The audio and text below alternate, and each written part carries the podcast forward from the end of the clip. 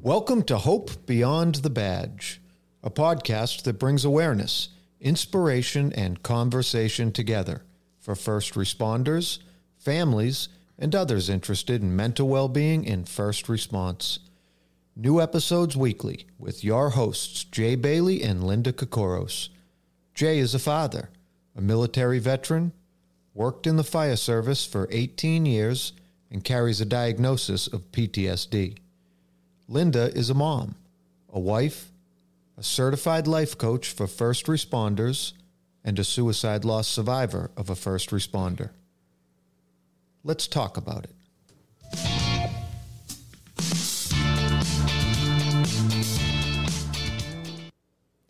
Our guest on today's podcast is Shay Molendyke, and she's here representing Yoga Fit for Warriors a program that focuses on PTSD and traumatic brain injuries in military personnel and first responders.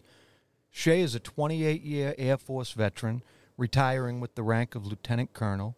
She holds a master's degree in counseling from the University of Maryland and spent a year working directly with veterans returning from the Iraq War. Shay has combined her military and counseling experience with her love of yoga to create Yoga Fit for Warriors. Shay, thank you so much for joining us on the podcast. We can't wait to hear all about your program, how you got into this line of work, and and maybe what kind of results you're seeing. Uh, so, welcome, and please take a moment to introduce yourself to our audience. Yeah, thanks for having me. Um, just really honored to be here that you would ask me. I uh, have a heart for uh, first responders. Uh, they, of course, have a close kinship to the military. Yep. And many of the military I worked with, uh, especially in my last position, uh, also uh, were part of the police force in New Mexico. So I got some insight into some of their struggles. Um, and we have a lot of first responders who come into our program as well. So, anyway, I want to say thank you to both of you and for doing this. What a service you guys do for everybody out there, uh, first responders uh, who I think are who I know are underserved uh, in the mental health world, as our military, but maybe even more so, maybe even more so. So yeah. I think there's a lot more work to be done. Um, so hi, yeah, I am. I am the director of Yoga Fit for Warriors. I started the program. We're celebrating our 10 year anniversary this year, which is really exciting. Um, I have um, 28 years, like you said, service in the Air Force. I did 10 years active duty, and then I did 18 in the reserves. My husband was also active duty and uh, retired as well. So we're living the quote retired life right now. Live here in Williamsburg, Virginia, beautiful place. So lucky to be here. Still, still working and still um, serving the military, which is really just fantastic. Um, I'm so grateful that I get to do that. I have two. Um, we're just empty nesters. Just became empty nesters. So I have a 21 year old son up in New Jersey in school, senior in college, and then my, my daughter just dropped her off in Florida and of course, my biggest fear come come true today, hurricane coming through. But oh my goodness, okay. yes. Yeah, it's like, oh, great. You're here in Virginia. She's in Florida, but she's fine. So we're and we're fine. We're fine. We're gonna make it this empty nest thing. We're gonna figure it out. Um, but yeah, and I have, let's see here. I have a master's in counseling. I what what really kind of got the program going was I got my master's in counseling over in Germany. We're stationed in Landstuhl uh, from 1999 to 2003. And of course, big things happened in the world of the military, uh, of course, during that, that time frame. Yeah. So I decided I was going to get out of the military, transition to the reserves, and I wanted to be a counselor. So I got my degree over there, and I worked on the Landstuhl Regional Medical Center which is LRMC, we call it LRMC, which is the big hospital where all the Iraq, Afghanistan, um, anybody who was being air uh, out of Afghanistan or Iraq, of course, if they had any medical or mental issues, that's where they stopped, right? And so I started my internship year there in 2002, 2003, when we were going into Iraq, right, for the second time, and started to get a lot of 18 to 24 year old mostly young men, uh, coming into the psych ward with trauma like symptoms. Um, at the time, I was not an expert in PTSD. I would not have even dared to say that. and interesting. And I had done well in my program, right? I was a good student learning cognitive behavioral therapy. But during that time, not once did I learn about the brain or the nervous system. Mm. Uh, not once, not once was trauma mentioned, except for sort of in like family systems. And of course things like you know um, the perpetuation of substance abuse in families and abuse of other kinds was mentioned but not really what do you do with it? It was the same approach. We're just going to talk to people about it again, not a bad plan. It works for a lot of people. Uh, but when I went on the psych ward for that year, I was helpless. I really didn't know what I was doing mm. and I felt defeated. So um, I had started doing yoga in 1998. And then 10 years later, um, I should say not 10 years later, uh, five years later, when we moved back to the States, I started to take teacher training, found Yoga Fit, and it was a lifesaver. I got certified with them and then I became a trainer for them in 2009 and in 2012, I read this book, uh, In an Unspoken Voice. Might be familiar with it by Dr. Peter Levine. And in it, he mentioned polyvagal theory. And I was like, what is that? Oh my gosh, that is the missing link. That is what I needed to know in my my uh, master's of counseling program that I never got. Mm. It really truly turned on something that um, I would change my life. I was like, okay, now I know how to help people, and it's yoga is coming to the rescue here. I, I get it. The body has to be included in how we treat trauma. And so off to the races, um, just started creating uh, this program, not knowing where it was going to lead me. So that's that's probably a lot more than you wanted to know. I'll just stop there. But that's the kind of I call it the um, the triangle that supports that. You know, my military um, service, my counseling degree, feeling really ineffective dealing with trauma veterans, and then um, my um, yoga. And that was and that was it. And then the science came in to save me, and I was like, all right, now we can go, and now we can do something with this. Yes, now you were able to put it all together, right? You were exactly. had all those all those um, pieces of the puzzle that you needed to be able to say, okay, this was the missing link that you were missing was the the yoga part, but also how to be able to deal with the brain after reading that book, right? Um, exactly. Um, yeah. Jay, you want to hop in? No.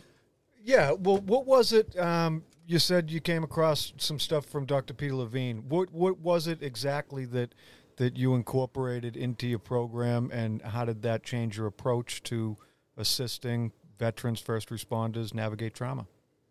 Yeah, it was the understanding of the nervous system and how it responds in very predictable ways very mm-hmm. predictable ways in a traumatic response, even though every trauma is uniquely different and unique to the individual. And that's an important thing to take into account. Yeah. But the nervous system across cultures, all human mammals respond predictably the same way, yeah. unless there's something sort of neurally wrong with them, right?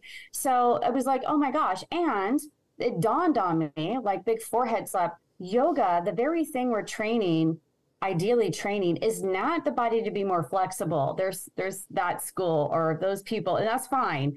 Uh, that's you know what social media wants you to think about yoga.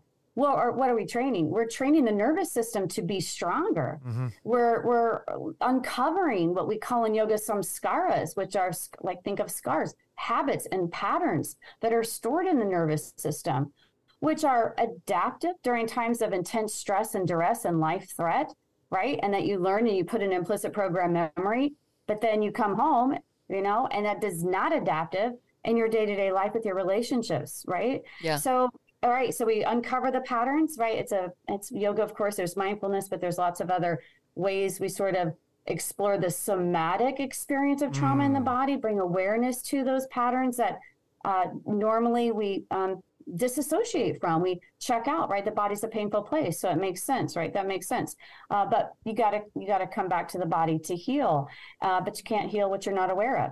Yoga brings awareness to it mm. and then better know, just discover it because that's just awful. It's like oh yeah i feel awful. Okay that's one thing like this is where it's at. Now what do we do about it? Well yoga teaches you right how to use uh, tools of course like the breath but also really um, interesting somatic techniques that we have in mm. our trauma informed yoga programming uh, to help to reset the nervous system and also the entire, basically the entire neurophysiology. Mm. Uh, so that's that's what I learned from the book was like, oh my gosh, we've had it this whole time. And then even Dr. Levine, he has an institute called Somatic Experiencing. Yep right soma meaning wisdom body i was like we are doing mental health work on the mat that's what that's what yoga teachers can, uh, you know, optimally do yeah. is really get people to do that work. And they don't, and guess what? You don't have to talk about your stories. You don't have mm-hmm. to tell me your traumas to heal from them. I, that's a that is a blessing. That's a gift. A, yeah. some people don't want to talk about their traumas. It's just re-traumatizing them. Yeah. Uh, and and I don't blame them. Mm. And and B, they may not even remember them, right? Like, what are you going to work with in that narrative? But there's a narrative in the body, there's a narrative in the nervous system, and that we can talk to. So you can feel to heal. In fact, you have to feel to heal, but you don't have to talk to heal. Yeah, absolutely. And it sort of sounds like it's um, you know, the the the trauma informed yoga that you know you do and teach. It's sort of helping folks interact with their own nervous system, right? Absolutely. Being totally Absolutely. aware. Yeah. Well, and you know, a big piece of that, and I, uh, I'd love teaching my um, the, the people who come into these trauma informed programs, our workshops, and some of our mental health professionals. Uh, we have I have a saying. I'm like, you can't teach what you aren't, and we are teaching by our very energetic being. Can you hold space hmm. effectively? Right. So I, I right. Yep. This is part of my my healing plan. You have to do that work yourself to be an effective quote yep. healer, whatever you want to call yourself. And I am a yoga therapist, I have a yoga therapy certification. And and that that's a huge piece of it. We don't fix anybody. Yes. I'm not fixing anybody. I'm I'm I'm holding space, but energetically, right? I'm connecting with the other person. Yep. And then what am I doing? I'm modeling for them, hopefully, right? The idea is to model for them what does a healthy, regulated nervous system look like? What does it feel like? And then what does that tell them? It's safe to be with this person. Yes. And then it's safe for them to explore you know their own physiology like when does it feel safe in my body? Yeah. they don't know what it feels like to feel safe in their body. Some yes. never felt safe in their body. Yes. You know you've yes. always you know how do you know if you're like you're stevie wonder you're blind like see blue. Okay that's great but i've never seen blue. Yeah. So you know saying calm down or find peace what is that? Mm. we walk you to that place then we name it. Actually we get you to name it. And then now that is a new map that you get to navigate the world in. It's really powerful. And new feeling they have new feeling yes. of energy that they yeah. probably haven't experienced in a long time. We're very we're we're very in tune with that ourselves. uh, you know, as far as myself and Jay, like um, experience, like very in, in, tune with our own energy and what we're putting out, and and then what we're also taking in and receiving mm. um, on the other end. And yeah, I just love this conversation where it's going. Yeah, me me too. I, yeah. It, I, had to open up to those ideas. You know, I, I was a person that, that was suffering, and I, I had to learn about breath work and you know different ways of um, different ways of, of finding peace, of calming calming my own nervous system. Now, that being said, I understand the pieces that came together and your, your experience and, and awareness and education. Did you always have a passion for mental health? Like, what about what if we if we can just step back a little bit to before um, you were working in in Landstuhl? I was stationed in Germany too for for a couple years. I loved it over there. Um, but but if we if we step back, where did this passion begin? When did you take an interest in in mental health? Please. You know, you know, I think um, when you go, and I had a, a, a stressful childhood. I'm, I do not think I'm unique in that. Um, you know, I think everybody can understand the stresses of, you know, divorce, substance abuse, mental health issues in a family, all those things. And when you're in that place as a as a child, and um, and you just naturally start to get curious and wonder why are people the way they are why mm. is my family the way they are why am i the way i am and you know i don't think you obviously as a child i didn't con- wasn't consciously doing that but i was constantly studying people uh, finding, you know, just kind of wondering what was going on and myself and asking lots of questions in, in some interesting ways. Then in my 20s is when, up, and for a lot of people, this is when it shows up. Um, the the strategies you use in your life uh, to connect with the other fail you, and they they failed me. Mm-hmm. Um, and mm. I I I suffered over and over again many times in my 20s. Of course, I was in the military as well, very stressful jobs as always. Um, my relationships were just failures. I was suffering from, I suffered from panic attacks out of the blue, uh, severe depression. And I was trying to go get help, and I wasn't really getting any real help. So I, I naturally wanted to go learn what was going on. So I think it was an effort to understand myself oh. and and to help others but really probably unconsciously most people in mental health are there to help themselves like honest like that's a true that's thing we all know in the mental health world like mm. it's an open secret right? yeah, yeah, yeah this guy too yeah i'm sure yeah. he can relate with all of that yeah when when i met him he was like i was you know went into you know studying mental health um to to you know, help others, but I was really sort of also trying to fix myself, and then I could help others. You know, and I was like, well, I was trying to take a shortcut, you know, yeah, yeah, and it yeah. was it was short sighted looking back on it, but I did. I, I knew that uh, that that in secrecy, I, I was I was struggling. I was having I was having a difficult time. Uh, with my emotions and all these things that that uh, this, this was new to me, and um, and I decided to return to re- make a return to education, and I my hope was uh, was that I could learn how to fix myself without ever actually having to disclose to anybody that I was having trouble or going through the process. And then I would take those tools and I, I would go because I like selfless service, right? Those were some good things I, I learned in the military. I, I like, I like um, acts of service. That's you know like, that is a sign of trauma, Jay. I know you know that. Doing things on. Oh yeah. I yeah, mean, I don't need. I'm not going to ask anybody else for help, but I'm going to figure out myself on yeah, my own, and, yeah. and, no one needs to know about it, and I'm going to do it myself. Yeah. Yeah. I, yeah. Yeah. Mm-hmm. That's what we do. That yeah. is exactly what we do. Mm-hmm. And then along the way, as you begin to heal and gain some insights and some deeper understandings, uh, that perspective is I mean it's a little comical, but yeah, that's that's how I came into the came into the mental health space and and it didn't work. Eventually, um, eventually, I, I, I, had to do the work myself. And uh, as as you said a couple moments ago, you know that's a really important that's a really important thing to do if you're going to be working in this space is is to be um, is to do the work yourself and, and represent that authentically to those that, that you seek to help. Yeah, a big piece of it really, as you know, is is modeling that for others, like you mm-hmm. guys do by doing this show and having people on you know, what does that look like? What does it feel like uh, to, you know, to really uh, show up in the healing path? And a part of it, and the and the scariest piece of it, I know for us do-it-yourselfers is is to be vulnerable and yeah. and to really but it's it's it's mandatory it's just mandatory because why i i believe i know this to be true that the, the full healing you can do so much work like how we did it on your own for a while but the completion, even though it's not always ever completed, mm-hmm. but the completion of that healing circle only happens when you help another. And you yeah. can only help another by getting out of your own little um, silo mm-hmm. of self study and, and like, okay, reaching out to the other. So I always tell people, you know, the way out of PTSD um, is by finding meaning. And you find meaning by giving your story or someone else finding meaning in your story to their story. Mm-hmm. And so it's always about giving to their. So that's why you want to teach in some way. You want to do a podcast. So something about that is imperative to the healing process. Yeah. And then I guarantee you're going to end up in post traumatic growth, right? Like that's going to happen. Yep. Uh, but that is that is difficult. That's difficult. Telling someone to find meaning in in their trauma is really challenging. I wouldn't dare to say that, but I know it's it has to happen. But it's yeah. it's really hard. Some of the traumas I'm sure you've heard too, are just senseless and awful. Yeah. And um, how do you tell someone to find meaning? And really, it's by someone else finding meaning in your story. Yep. Yes. That's it. Not meaning like yeah. it made sense, but like to someone else, oh, you too. Yeah. I under- I really understand, right? Yeah.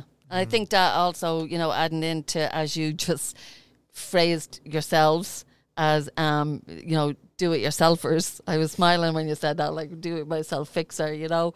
Um, that it, part of that, you know, when you're trying to do it yourself fix, um, is you know you're missing the connection, human connection, right? Because you're sort of isolating there. You're trying to do it yourself, and you're I'm doing it all myself, and there's that human connection that is a big piece of um of healing for sure. Um, mm-hmm. That's really only yeah. how you can kind of test that you have healed is can you connect to the other? Yeah. Since, you know, the hallmark sign of trauma is disconnection and disassociation. How do you know you've done the work unless you really reach out to the other and can actually feel connected? Mm-hmm. Uh, I think that is the real test and testimony of yeah. our yeah. healing. Yeah, absolutely. For sure. So I, I know you you classify yourself as retired, but I really don't think that you're retired. Um, based on no, all all the work. boring. Yeah, it's based on all the work that you do. I don't believe that you're retired, and, and I thank you for your continued service um, to our servicemen and women in in um, you know veterans and in the military and also in first response. I want to get into ask a little, if you don't mind, get into dive into your own military service.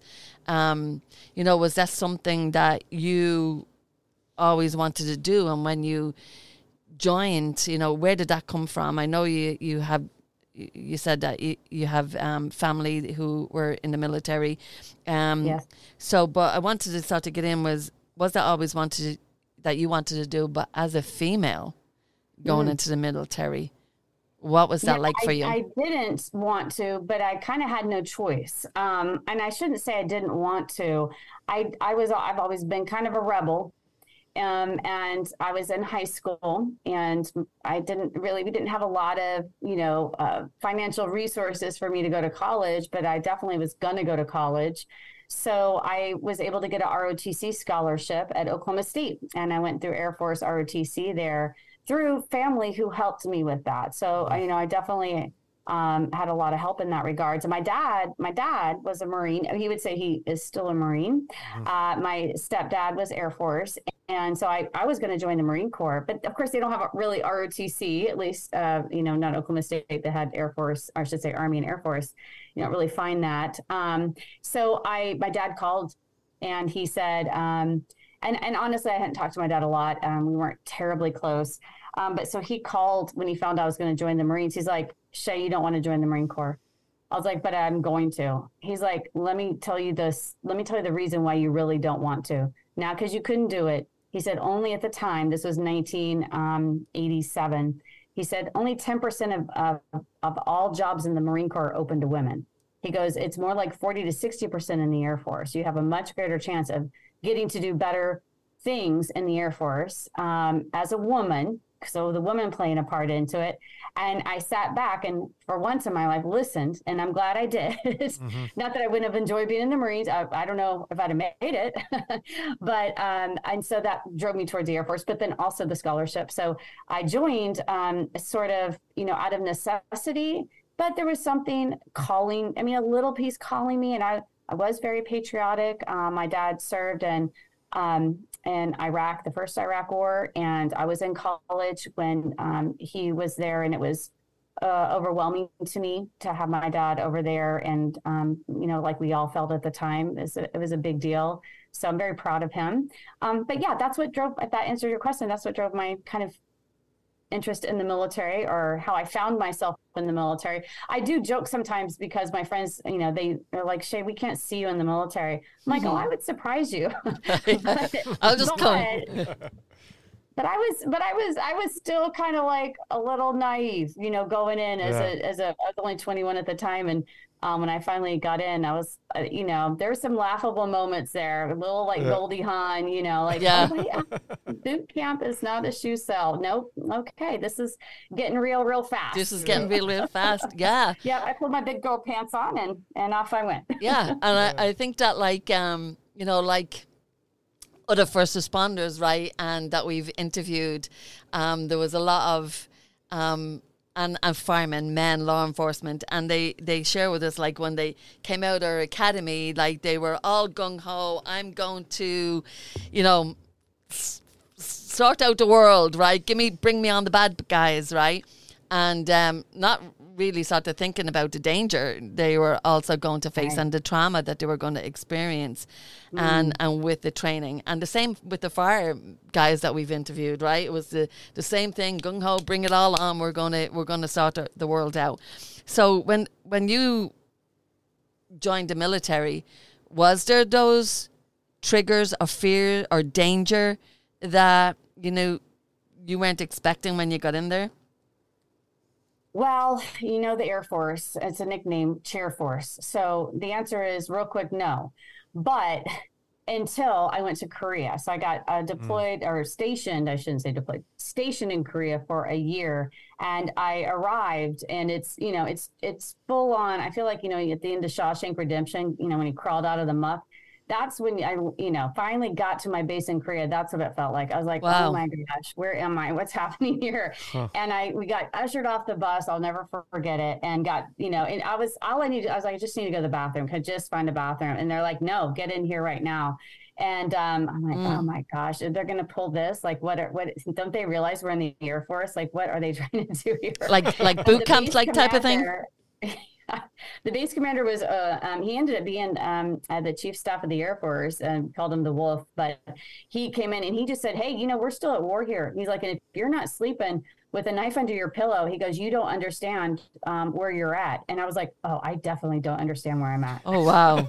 Like, i'm gonna need a little bit more information. Yeah. why am i sleeping? If the plan is for me to have a knife under my pillow we need a better plan. Like that's wow. probably not going to get the job done. So wow it was it was pretty funny. But then I got my head in the game and uh, and, yeah. and enjoyed being in that environment and really being focused on a strong mission there, we call the pointy end of the spear. Yeah. Um, so that was really exciting at that time. And then of course 9/11 when I was in Germany and um, and that's where we were really staging and I was really heavily involved in that logistical planning for the special ops forces going into Afghanistan at the time um, and and that what it wasn't danger, but it was the intensity of doing something that was life or death for some people mm-hmm. and being so focused on a mission with other people that that's addicting i'll be mm-hmm. honest that was addicting i was that was adrenaline like nobody's business um, and you know we just it was so wonderful to feel knowing you were a part of something so important that was absolutely um, making a difference uh, on the ground. So I guess that's all I'll say about that. But no, nothing, not like physical danger um, for sure. Wow. So well put. I was I was in Germany uh, when 9/11 happened as well. I was uh, I was stationed in, in southern Bavaria. I remember Ooh, watching nice. the, the second plane hit uh, yes. in the PX. We were like, you know, whatever. We had a break in our, mm-hmm. our day of, of training. Um, never forget it. So it sounds like after that you ended up um, at Landstuhl, right? Yes. How was that experience dealing with the soldiers coming back? Was there any significant, you know, impacts or lessons learned, or that you'd care to share with us? Yeah, that's where I felt again. Like I said, I was at a very low point. Um, I had so, I was so excited to become a counselor, and I really felt I was like really good at it. I had to have a gift of gab, right? I can talk, right? But um, that really wasn't helping anybody, and I learned so many good lessons in hindsight. It was a really hard, hard year for mm. me. Um, personally, I had just had my first child too, and there was just a lot of things going on and transitioning to the reserves. But on the ward, I remember distinctly a few things that really um, changed my trajectory, in, you know, in my path. I had one young man, and he was he was pretty young, um, who was suicidal, and I would I went and tried to talk with him, and he said, "Listen, lady," he goes, "You can talk to me all you want." Mm. He says, "But when I get out of here, I'm going to kill myself." Mm-hmm. And I had given it my all, right? I was like, "Oh, but." Wow. didn't you just hear me like yeah. what's wrong with you and i was i was so helpless and felt so hopeless what was i going to do with that i didn't know i i was all out of tricks i was mm. all out of tools i i really didn't understand how to help him i wish i could go back in time and really with the knowledge i have now i'm not yeah. sure that i could have changed but I definitely would have approached things very differently from that more somatic safety perspective, uh-huh. um, and I just didn't have that. So that that I tell that story all the time because um, you know, fast forward, I now feel like I could help him in a very real way, but my cognitive behavioral therapy wasn't a was a wasn't a great tool for him. Um, and then I remember also uh, a psychiatrist on the ward. He was actually an MIT grad, so pretty intelligent, big brain kind of guy. Yep. And of course, I'm a counselor. You know, we talk to people, right? Like that's what I that's yeah. what we do. And I enjoy I did learn a lot. I led a lot of group therapy there and I found groups were incredibly powerful for healing as I'm mm-hmm. sure many of your listeners who've ever been a part of group healing that absolutely is is really um, if you can end up in a group somewhere you're in a great place. Like groups can heal so much faster and more powerfully than like one to one, even though you may need to start with one to one, but get to a group to support you. But the psychiatrist, I was talking, um, I was actually was talking to a, a lady who was in um, mania. She was bipolar and she was having a manic episode, and they sent me to do her intake interview. Maybe as a joke to the new person, I don't know, because uh, I didn't. I've never been exposed to anyone, only in theory, right? So I get to go speak to the lady who's having a manic episode, mm-hmm. and she is Ooh, now we start good, you know. She we start good, but then she's all she's just going to Pluto and she ain't coming back. Yeah. I left there and I felt sorry, like I got ten rounds. Yeah. I went back to that psychiatrist like, uh, I don't know what to do with this lady. I don't know. He goes, Yeah, she's bipolar, she's manic, Shay. He's like, he goes, We don't talk to those people. I said, What? He goes, Yeah. He goes, In fact, by the way, he goes, I don't talk to anybody here on this ward. He goes, We don't talk to people, we medicate them. Oh course, this is a psychiatrist. That's their main tool in their toolbox, right? Yeah. Is medication. Yeah. yeah. And I was like, well, then you must think I'm. Uh, what am I doing here? Like, I have no business being here, and talk therapy is is not helpful at all. And so that was another sort of low point. Yeah. Um, and now I think, oh my gosh, he was that was terrible. He shouldn't yeah. have said that. First of all, but second of all, he's wrong.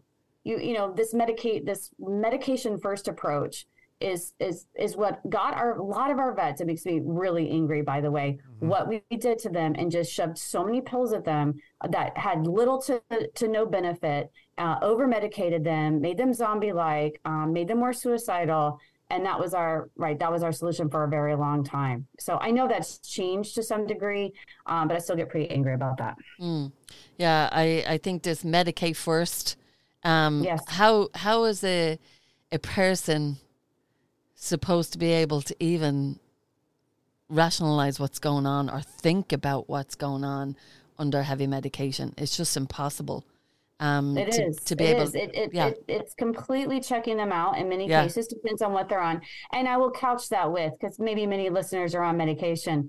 Uh, many medications can be helpful. I mean, some yes. medications can be helpful. Yeah. Uh, but you, looking at that in the bigger picture, if we're medicating first, if it's um, dis it's making you more numb or uh, less feeling right? More checked out. Then you know where again like you said how are we going to do the work from there? Yeah. Uh, where where is the where is the insight going to happen? It's not going to happen. So again medication may be necessary and is i think for many people at yeah. times but not the long term and also not multiple all the multiple medications with again minimal benefit or negative benefits, negative side effects, right? That yeah. they're on for years and years and years, mm-hmm. and no one's doing, you know, no one's asking them about it or no one's doing anything about it. Yeah, absolutely. Um, I totally agree with you. Medic, I, th- I believe medication has its place mm-hmm. um, mm-hmm. to help maybe someone, you know, through a, a crisis or challenge situation um, to de escalate that.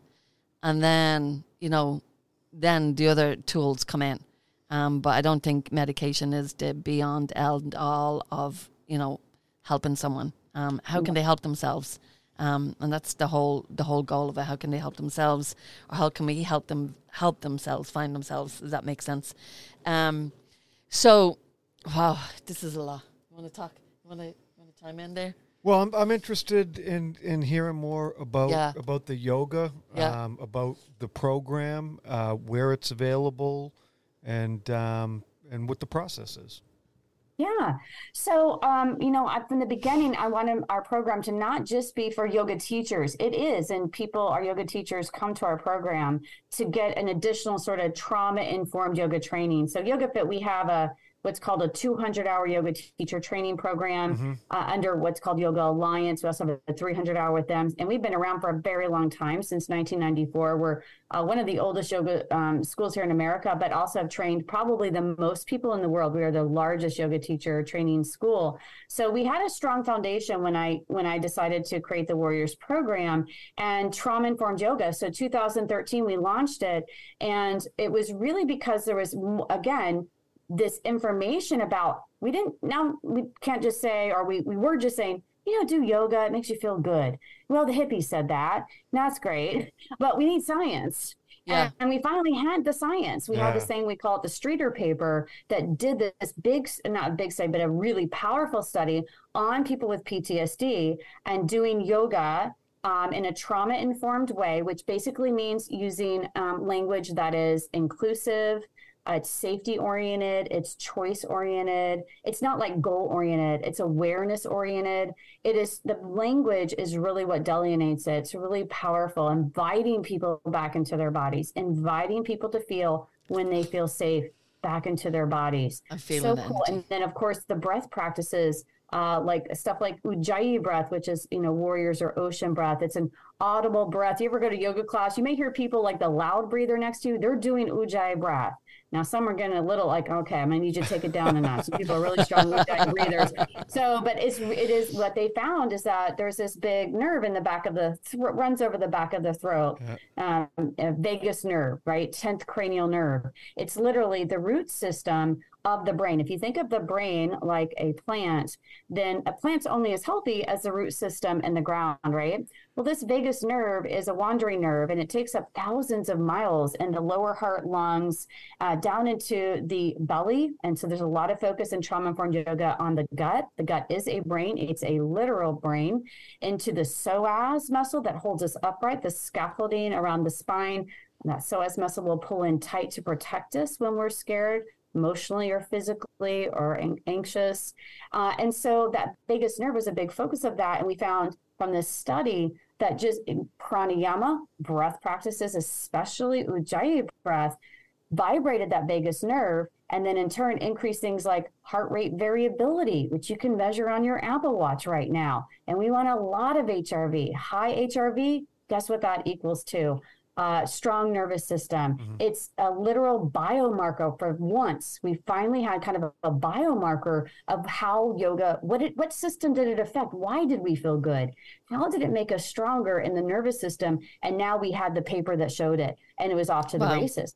So that's that's how the program got started. So the Warriors program is a hundred hour program. We have we have two we have um, five workshops in the basic program uh, each workshop is two day long. People can take them in any order at any time. Uh, it's modular. We usually run them online on the weekends. We do have some in person. So there's that, but we run workshops, five to 10 workshops every weekend online on different topics. Um, and so the Warriors um, two day workshop, that is the flagship one, focuses on PTSD, really understanding it. Uh, PTSD is one of the only trauma diagnoses in the APA. Um, uh, I'm sorry, in the DSM, the mm-hmm. Diagnostic Statistical Manual of the American Psychiatric Association. So we tell people you need to understand this diagnosis because uh, that's what people are getting. Um, and I think they got it right. I do think the P- uh, PTSD diagnosis, I think of all the diagnoses in that DSM, they nailed it. They got it right. Uh, but there's some other problems with other kinds of trauma, like developmental trauma and complex, but that's a separate subject. So that's what the program is based on was really like we have the science, finally, we have the proof. And really now, 10 years later, oh my gosh, um, our program has expanded. So we have a 100 hour program, we have a 140 hour program, we now have a 200 hour program. And we teach things like uh, uh, addiction and recovery, we look at a whole workshop on childhood trauma, which is really the kind of the root system of the disease, right? Uh, then we look at things like mental health, anxiety, depression. Uh, we have one on intergenerational now and collective trauma, which is a huge thing. Mm. So that's been this explosion in the program. Um, and a big one also in there, I'm just kind of listing some of the workshops healing emotional and physical trauma, which looks at specifically how to use the somatic practices of yoga uh, to therapeutically help someone with trauma into you know unresolved stress and PTSD. So that's I'm not sure that I answered the program. You oh, know, I'm very verbose, yes. but think that got to the gist of it. yeah, that's a lot. Who are these um, programs um, designed for? Um, are they like for yoga enthusiasts to be able to further their or expand their knowledge on yoga in different traumas or different areas? Um, can a, a, a, a non yoga practice person take one of these courses? That was, a, again, that was a really um, passionate feeling of mine um, is to make it where anybody could come take it. So you don't have to be a yoga teacher.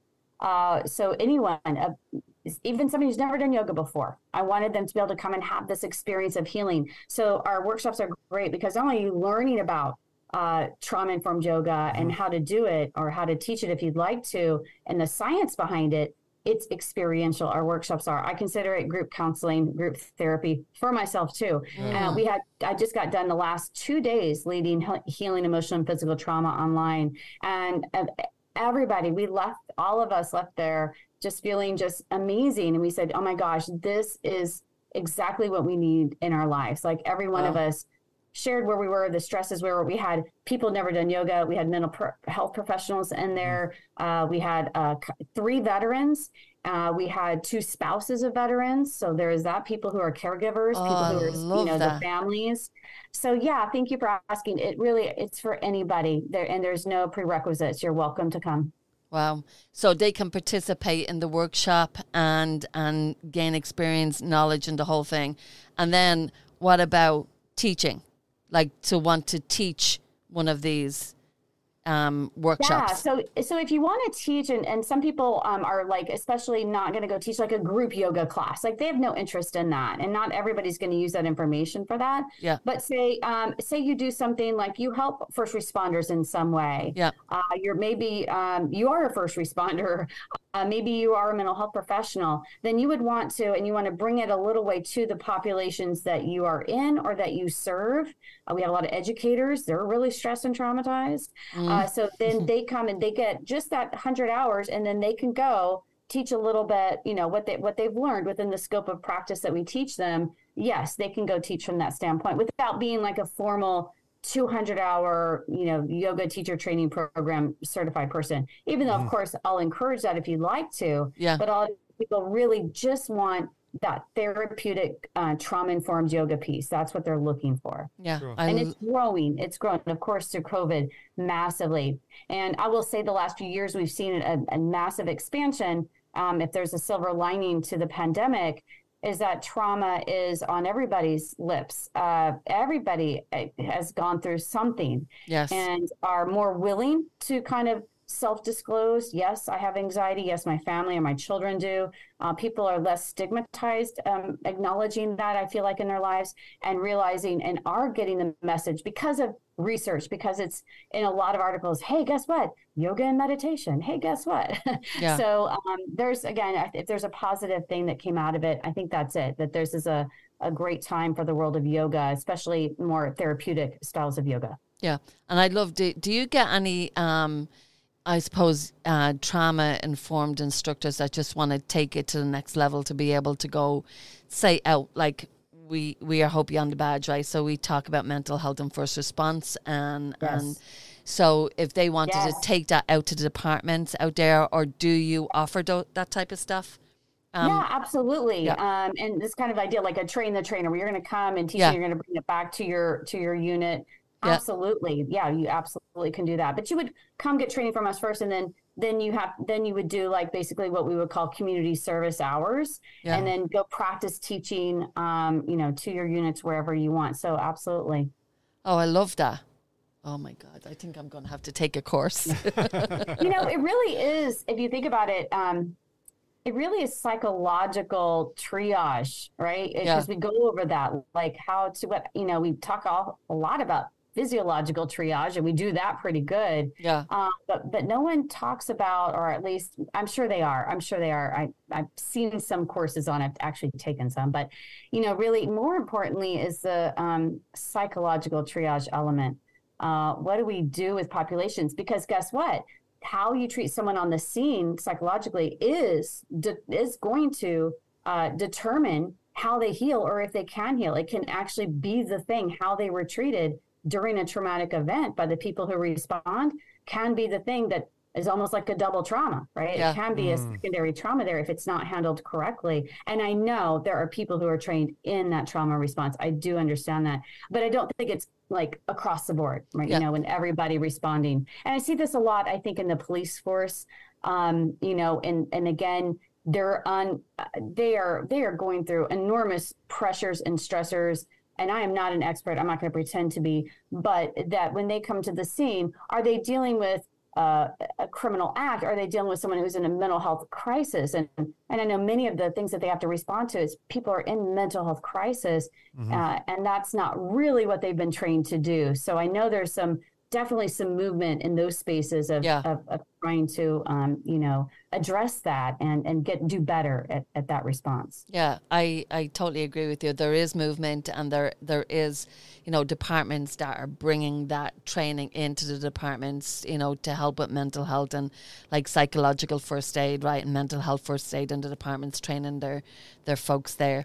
But i'd also love to see you know uh, a department bringing in the likes of your tool, right? I'm going to call it a tool. Your tool um, in departments. I'm just thinking of Jay here, like firefighter, and after being maybe many hours on a whole crew, right? Many hours being fighting a fire.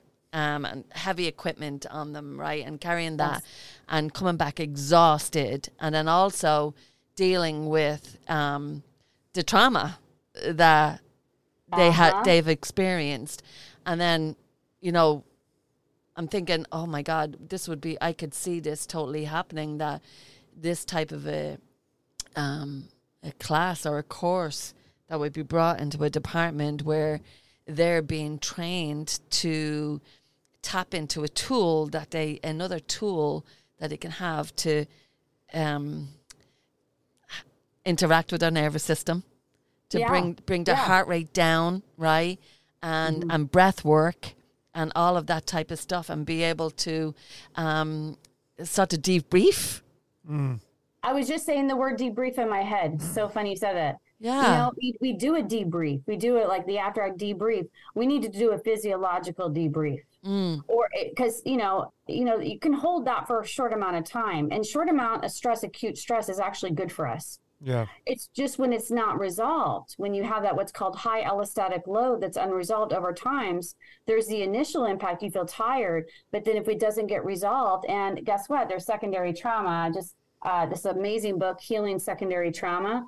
Mm. Amazing. Mm. And so it's for people who are like first responders. They're dealing on a daily basis with secondary trauma, right? They're being exposed to it.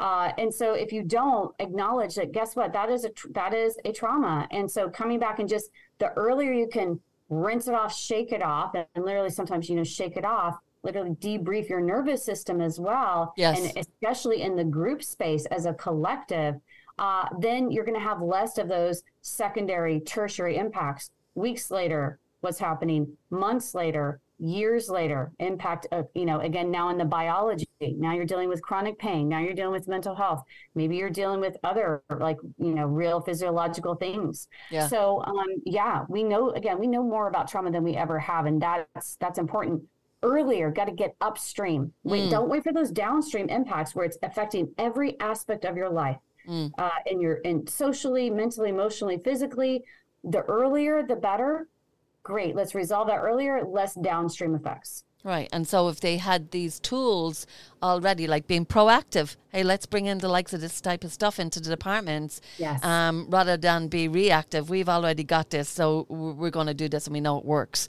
And, then, and in fact, I think prophylactically we need to use these tools. I've been saying this for a long time. I mean, I can put Humpty Dumpty back together again on the other side. I mean, maybe. I mean, you know, I mean, I'll be honest. much better we want to again intervene beforehand because we can strengthen that nervous mm-hmm. system now we can show we can literally increase the strength of the nervous system yeah. because guess what it is not a surprise that you're going to get traumatized as a first responder right absolutely Yes. We know it when you go in. Why are we acting surprised on the other end when they have when everybody has trauma and PTSD? I have no idea. We're we're like that's just ridiculous. Yes. Like, yeah. And so we're sending you to to battle, so to speak, uh, and we train you in all the ways, but not in the most important way. We're not training your mind and your nervous system to deal with the trauma you are absolutely going to have to endure. Absolutely. And that's like sending a you know declawed cat back out into the wild. You're helpless. You know what are we going to do with that? So again, we can do some things on that other end of it. Let's get ahead of it. Absolutely. It's smarter. Yeah. Smarter. Yes, absolutely. It makes so much sense for sure. Um, you know, in dealing all when they do then eventually get into those situations that they already have a tool in their toolbox to be able to help yeah. them uh, fine tune. And it just, that. it just, you know, it makes and it, it proves itself also because yeah. when you can stay in that calm yet strong place. So calm strength is my motto, my mantra. I say it all the time. Mm-hmm. Calm strength. We can have sympathetic. That's no fancy thing. Every reptile has sympathetic nervous system. We have sympathetic. It'll be there when you need it. Stop training mm-hmm. that sympathetic. We got it. It's the parasympathetic that's a stronger system. And we can have both at the same time. And that's going to make you much more effective when you're a first responder. In any capacity, you're going to make better decisions right? Yeah. You're gonna you're gonna have more. You're gonna actually come up with uh, more creative solutions.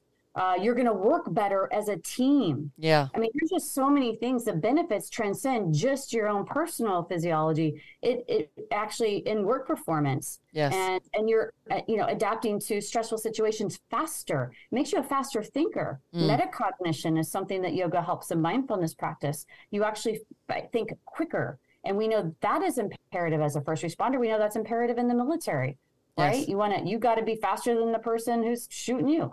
Yeah, absolutely. that way, but absolutely, you have to be yeah. yes for sure, right? Yeah, absolutely. Um, I want to ask you, um, and and talk a little bit about stigma in in mm. first response and and military veterans. Um, you know, what does that mean to you? Like, what does that mean to you well, as far it, as it, it, it's still alive and well? Yeah, it is. sure, it, it sure, sure, is. It, you know, the stigma um, is a is a big challenge, and that's one of the things we talk about in our program a lot. And I say, you know, that's one of the huge benefits about yoga is that you can come to a yoga class and do your mental health healing without having to self identify without having to, like in the military, park your car in front of the mental health clinic, right? Uh, which no one wants to do without, you know, necessarily telling your your supervisor or your families right what's going on even though of course you know eventually we want to get there um, so that's the best part about yoga is it is absolutely this sort of you know radical healing thing you can choose to do for yourself and and and no one has to know what you're really doing there on the mat, mm. which is really lovely. So again, it helps. I, I, tell people that because I do know people who come, you know, over and over again to yoga classes, and I see what's happening to them on the mat, or they'll maybe come share. Uh, Shay, you may not know this about me, but this happened to me. And I'm like, I'm so glad you shared that with me. Um, I saw you crying on the matter. I saw, you know, I knew something was going on. Um, so I think that's sort of the um, wonderful thing about yoga is that it, it, you know, this you don't have to worry about the stigma about it, but it, you know, the stigma I do think is they're trying. I think everybody's trying to change. I think every organization is trying to first responder military is trying to change the stigma associated with getting help for mental health. Yep. The problem is it's not working. It's it's still there. It's sort of built into the type of system that it is, mm-hmm. uh, where you don't want to be seen as the weak link right? You don't want to be that person. Um, and and of course, it's just it's just not part of our culture to admit that you're uh, having mental problems or that you're overwhelmed. Mm-hmm. Um, you know, it's the last thing you want to do. That would be the last thing. I remember I was I cried one day in the military. I couldn't help. I was so upset or something. I was so I was almost just angry, mm-hmm. and I was I was just so ashamed of myself. And I was like, I will never cry again. That is never happening to me again. I am well, not doing it. Like you're on lockdown. Like yep. that is not acceptable.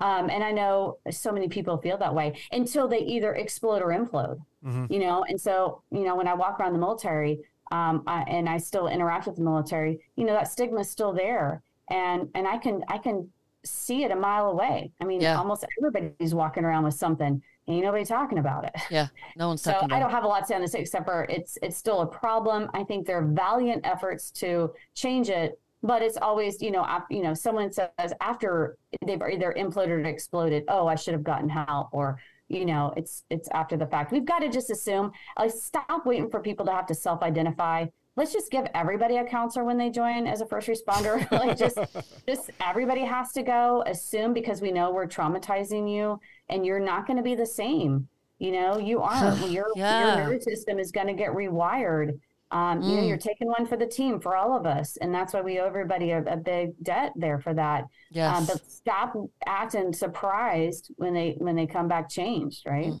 Yes, absolutely, and I think that yeah, there is, um, you know, there has been some progress. It's slow, very very slow, but there's still yeah. a lot of work needs to be done, right? And I think that's why, you know, myself and Jay, when we talked about, you know, doing the podcast, it was definitely to open a door for first responders um, within the departments or with peers, right, to to talk about it. And a lot of it is self imposed um, too. You know that same thing. I, there's no way I'm going to do that, and so that's the stigma there. I mean, when we lost Alex, I, I don't know if I shared that with you, but we lost uh, our son um, in 2018 to suicide. Mm-hmm. Um, he was a police officer, mm-hmm. and um, you know, I own a, a, little cafe here in, in the in the town that I, I work in, and you know, you know, thinking back, even just someone saying to me, "Oh, who's?" We have a picture on the wall out in, in the main lobby of the cafe, and of him, and someone would say, "Oh, who?" Who's who's the gentleman who died? And it was like our son. And I would never share with them like how we lost him. Um, again, the stigma, the word suicide, it, it was just, I didn't want to say it. Also for fear of being judged, right? So, um, yes, as a mother, yeah, uh, yeah, as a mother, a fear of being judged, and um, you know, very quickly I I learned well, there's a lot of other people struggling, first responders who I have the privilege of talking to, uh, they come in here every day, and um, you know, I decided that this this is the only way that I'm going to change this horrible feeling that I have is by not being ashamed and and mm-hmm. talking about it and um yes. and hopefully that talking about it is going to help someone else talk about it um and and and feed into that and that's how sort of we came about jay right is yep. uh, wanting to to talk about it openly so to help others feel comfortable talking about it openly um in departments i'm glad you did and i'm i'm so sorry I'm thank so you sorry. Thank um, you. Yeah, it, it, it, that's what it takes. It, it takes mm. people like you being vulnerable.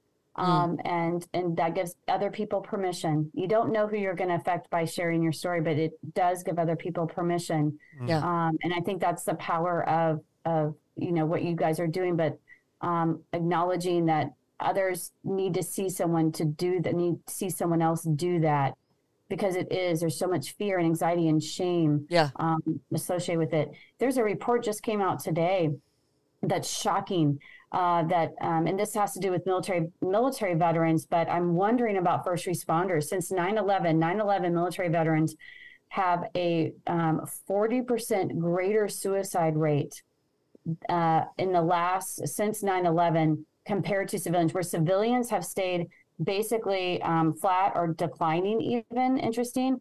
But military veterans of 9 11 40% increase. Mm-hmm. So that's what started the Warriors program was really the suicide rate. That was that was driving me. I was wow. it's like I have to do something and yet it's not gotten better.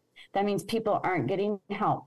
So you say stigma is there, it absolutely still is. Yeah, they're still not talking for sure. No, and um, still not. Yeah, Mm-mm. they're still not talking, and it just it starts like within, you know, the top uh, in the departments, right, of fostering that we're going to help you and we're going to give you the support that you need. And I, have said it many, many times in our interviews. If a first responder goes and, and seeks help and he receives the support from his administration, another first responder looking on says, mm, if, if I need help, I'm also going to receive this. But if a first responder goes and seeks help and does not receive the, the support and is penalised um, for that. Well, and another first responder looking on is also going to say, I'm not going because I'm going to be penalised mm-hmm. just like him or her. Yeah. And yeah. Um, so it all starts then, you know, with the top um, in within departments of, you know, uh, as you said, we, we're sending them out there. They're sending them out there, right? And they know they're going to experience trauma um, because of what they see every day. And um, and there should be that support and and mm. that needs to change. So that's sort of where we're at. Is we want to be bringing in mm-hmm. these first responders, these chiefs of departments who are supportive. We're not here to bash a department to say no, you're no. not supporting. we want to no, we want to inspire. Mm-hmm. And to say, look, this department is is doing really, really well. They're retaining their, their officers. They're, you know, their officers are not quitting their job or or not experiencing um, time off, extended time off. Um, because they're getting the support that they need within their department. We want to inspire departments um, to do the same thing, and that's that's what we're doing. And um, you know, that's what you're doing also is inspiring others to um, be a creator of their own healing. Yeah. Um, you know, it just takes yeah. one person and organization yeah. too. I think it's really powerful to change the culture. Mm-hmm. And um, and I think, you know, standing up and, and modeling, um, you know, that we can do things differently. It is helpful if it's someone a little higher up, right? It can yeah. be right more powerful in that regards. But I think they they they need to I think if they could recognize, and I'm sure they do to some level, but um, just exactly how they're how they can model that um, so they themselves are probably been under enough stress and duress. These chiefs, right? Like yeah. they need they need help. Um, but of course, they're the ones who ultimately, you know, everybody thinks they shouldn't need help at all. Like they're beyond, like they're so they're so great, they're wonderful. But oftentimes, they're the ones who are in most need of it as well. Yeah. And also in the mil- in the military, we see this every day, right? Reports on senior leaders, mm-hmm. um, all sorts of crazy stuff going on because you know they've been shouldering it staying quiet about it, but eventually it's going to come out. And that's, yep. and I think you want to again recognize that, you know, if you do it earlier, we just, I just, you know, I keep put stomping this. If you just get ahead of it earlier, those little learn those little signs and symptoms, um, and there's ways to get ahead of it, then then we can prevent a lot of those things from happening that are so unfortunate. Yeah, and and and again, you know, if they are experiencing trauma or PTSD, it's, it's not a life sentence. They can heal Oh gosh. Absolutely. Exactly. And that's what that's what breaks my heart is that you don't have to suffer with trauma and PTSD. I promise you don't have to. We know I I know. I know you don't have to. Um, again, this is a great time. If you're going to have trauma and PTSD, now's the mm-hmm. time. We yeah. know what it is and we do know how to help it. Yep. And there are other somatic treatments, all things I'm sure you've talked about, things like EMDR in the world of, yep. of counseling. Um, there's other, so just find somebody, a body based therapist uh, a somatic uh, treatment therapist, a yoga therapist. Yeah. I mean, I'll bring all those up. A person is EMDR. I promise you, they are going to be able to help you. So there, you don't have to suffer with it. And it is amazing uh, the transformations that I've seen and witnessed to in people. So it, it, it just please reach, reach. I always say this, but I really do mean it. Just reach out, reach out. Yeah, absolutely. I love that you're you're saying that. Reach out, just reach out because that then ends isolation once that person is reaching out, right? Mm. That's, re- you know, that's what we say in count the nine, the 90, the thing that's the hardest is to do that, that, that reaching out, that first phone call that say, I need, I need help. Yeah. Um, that is the hardest thing. Uh, so I know it sounds overwhelming um, yeah. to people listening to think there's no way I can ever do that. Um, but you can and you should. Mm. and and it and it, i promise it only hurts a little bit once you do that. Like that's a brief moment of like oh man this sucks and then it's only getting better. Yeah absolutely. And and you know one thing that comes to my mind saying that you know if we're, if we're talking to our listeners i would much rather um you know walk you through um a healing journey than rather attend your funeral. Um oh yes. you know? No um, if it if it got to those uh, situations. So I just want to emphasize that too. It's you, yes. you can heal and you can do your job well and still retire healthy and live a healthy life, and and you don't have to suffer. Um, just just reach out for sure. Mm. Jay is thinking there yeah, well, this I think this is kind of like my my uh, the most interesting part of of any conversation about trauma is the one that we're in right now. We're kind of at the meat and potatoes of what creates stigma and and how to overcome it. And as Shay just said, the resources are available now, and and that's so important because not everybody understands that they don't have to suffer. Um, mm-hmm. When when you're stuck and, and you're in it and, and you're isolated and you've never been exposed to these things, and um, you know, we I thought it was also um, a very important statistic that you just brought up with the forty percent increase um, in suicide with the war. Like trauma uh, affects affects human beings, and in that case, it's very measurable. And we know that sending first responders out to meet uh, the chaotic and crisis-driven needs of a society uh, that that's a traumatic environment. They're, they're trauma responders. But when the way that we as a culture and as individuals began to cope with that trauma, uh, when those behaviors took shape, these resources didn't exist. So, you know, people would think uh, I'm fine. but but I'm also drunk, very drunk, very often. I'm fine, but I have nightmares multiple times a week.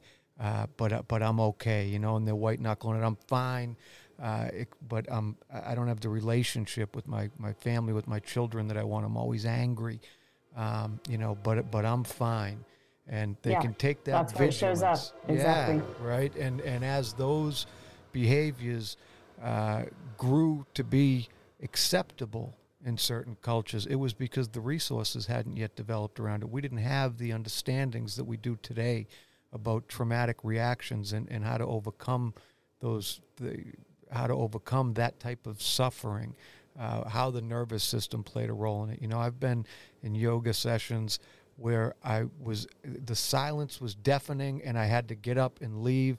I wasn't ready yet. I was i could not calm down and and i felt hopeless and and helpless and i didn't know what i didn't know.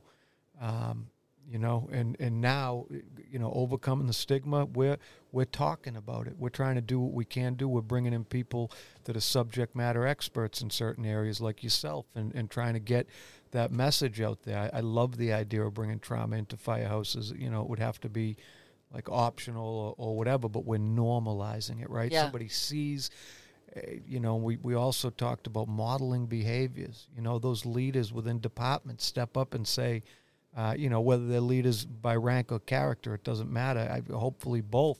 You know those those members represent themselves by going you know you know what? I'm going out there and i'm stretching and, and i'm going to do a little breath work. What are you doing? You're going to you're to sit out? Okay. Um, and that begins begins to be normalized within the culture and at least then when a man or woman that's dedicated themselves to selflessly serving either their community or their nation they know that they have options um, and it, that's the exciting part of where we're at in the conversation like people as a culture we are beginning to get more informed the information's getting out there and uh, I believe that change will happen. It's not happening as fast as any of us would like it. You know, it's it's um, it's slow change, but but it took hundreds well you of know years it does it, it sometimes it takes um it, it, it takes things going really bad to Mm. finally change. Yeah, right? Like and anybody knows that who's just sort of you know hit that proverbial rock bottom um you don't want to wait for that. Yeah. but cultures sometimes also have to hit rock bottom. And when you see the culture failing then the leader you know every then that's when the leaders they it has to. I see this as a culture fail in the military with this 40% rate and all the things you see going on there. Um, and then of course i'm not that familiar with first responder culture a little bit.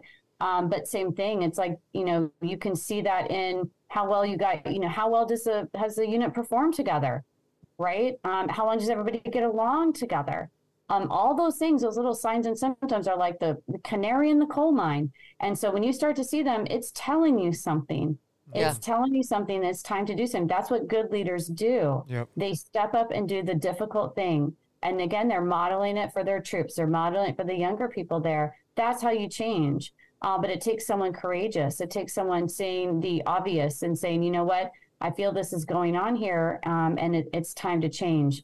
So i agree. I, I i have great hope. We're in a, di- we're in a different place. Things things are changing. things are changing because they have to. Yep, they Yes. have to.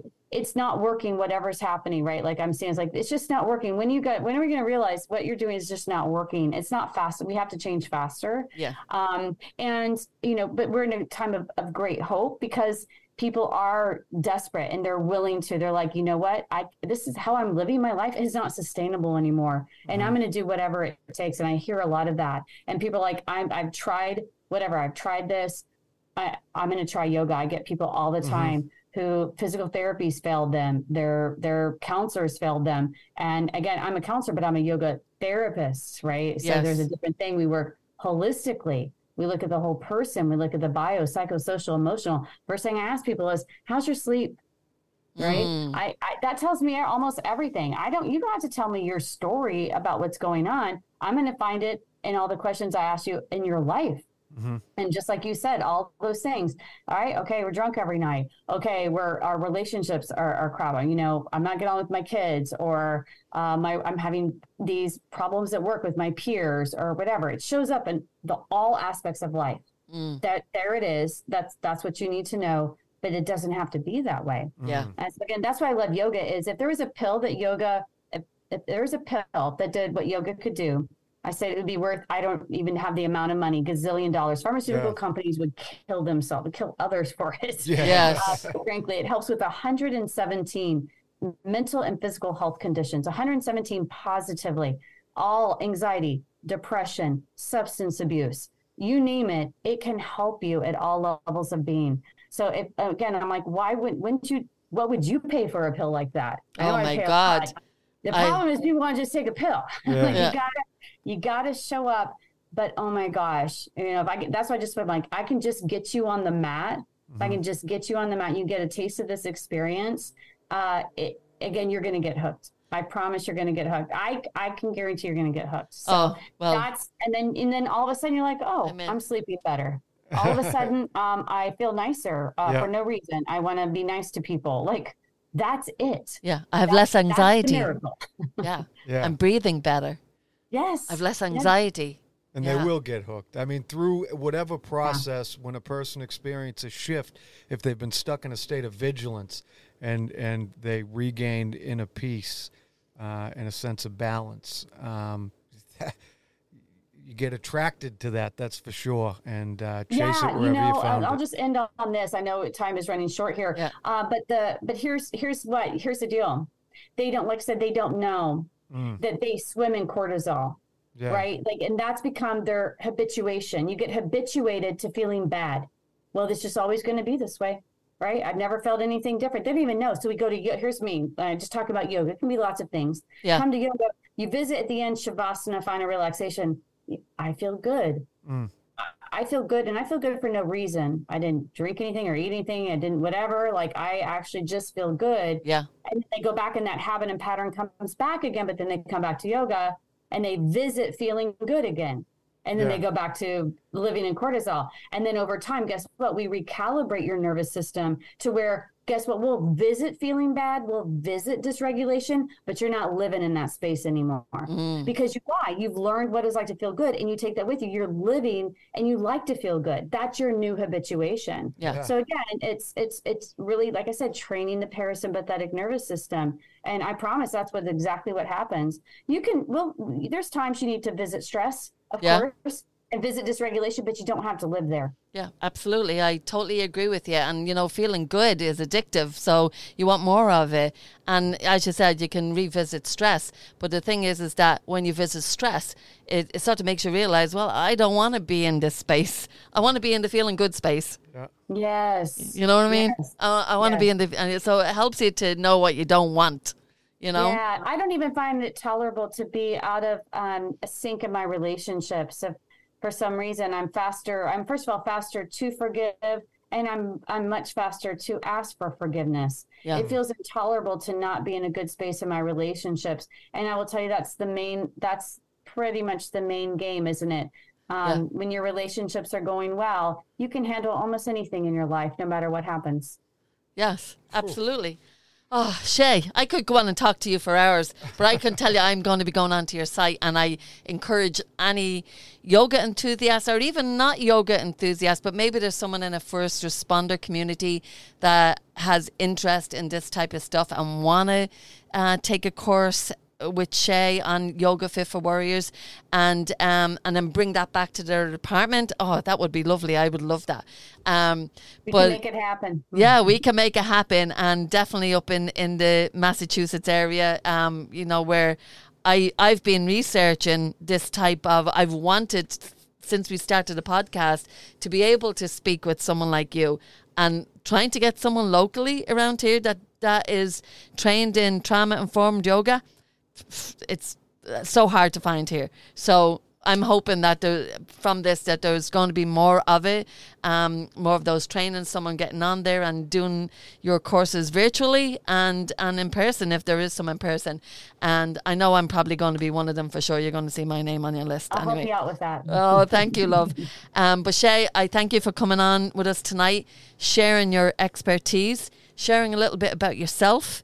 Um, in the military in your yoga practice as a as a therapist, counselor, sharing with us about some of your you know, your clients, your personal experiences that you had that inspired you. Um, and uh, I'm I'm just grateful to to be able to to speak with you tonight. So thank you so much for coming on. Mm, thank you, mutual. Thank you very much for asking me. Thank you. honor. Thank you. Thank you so much, Shay.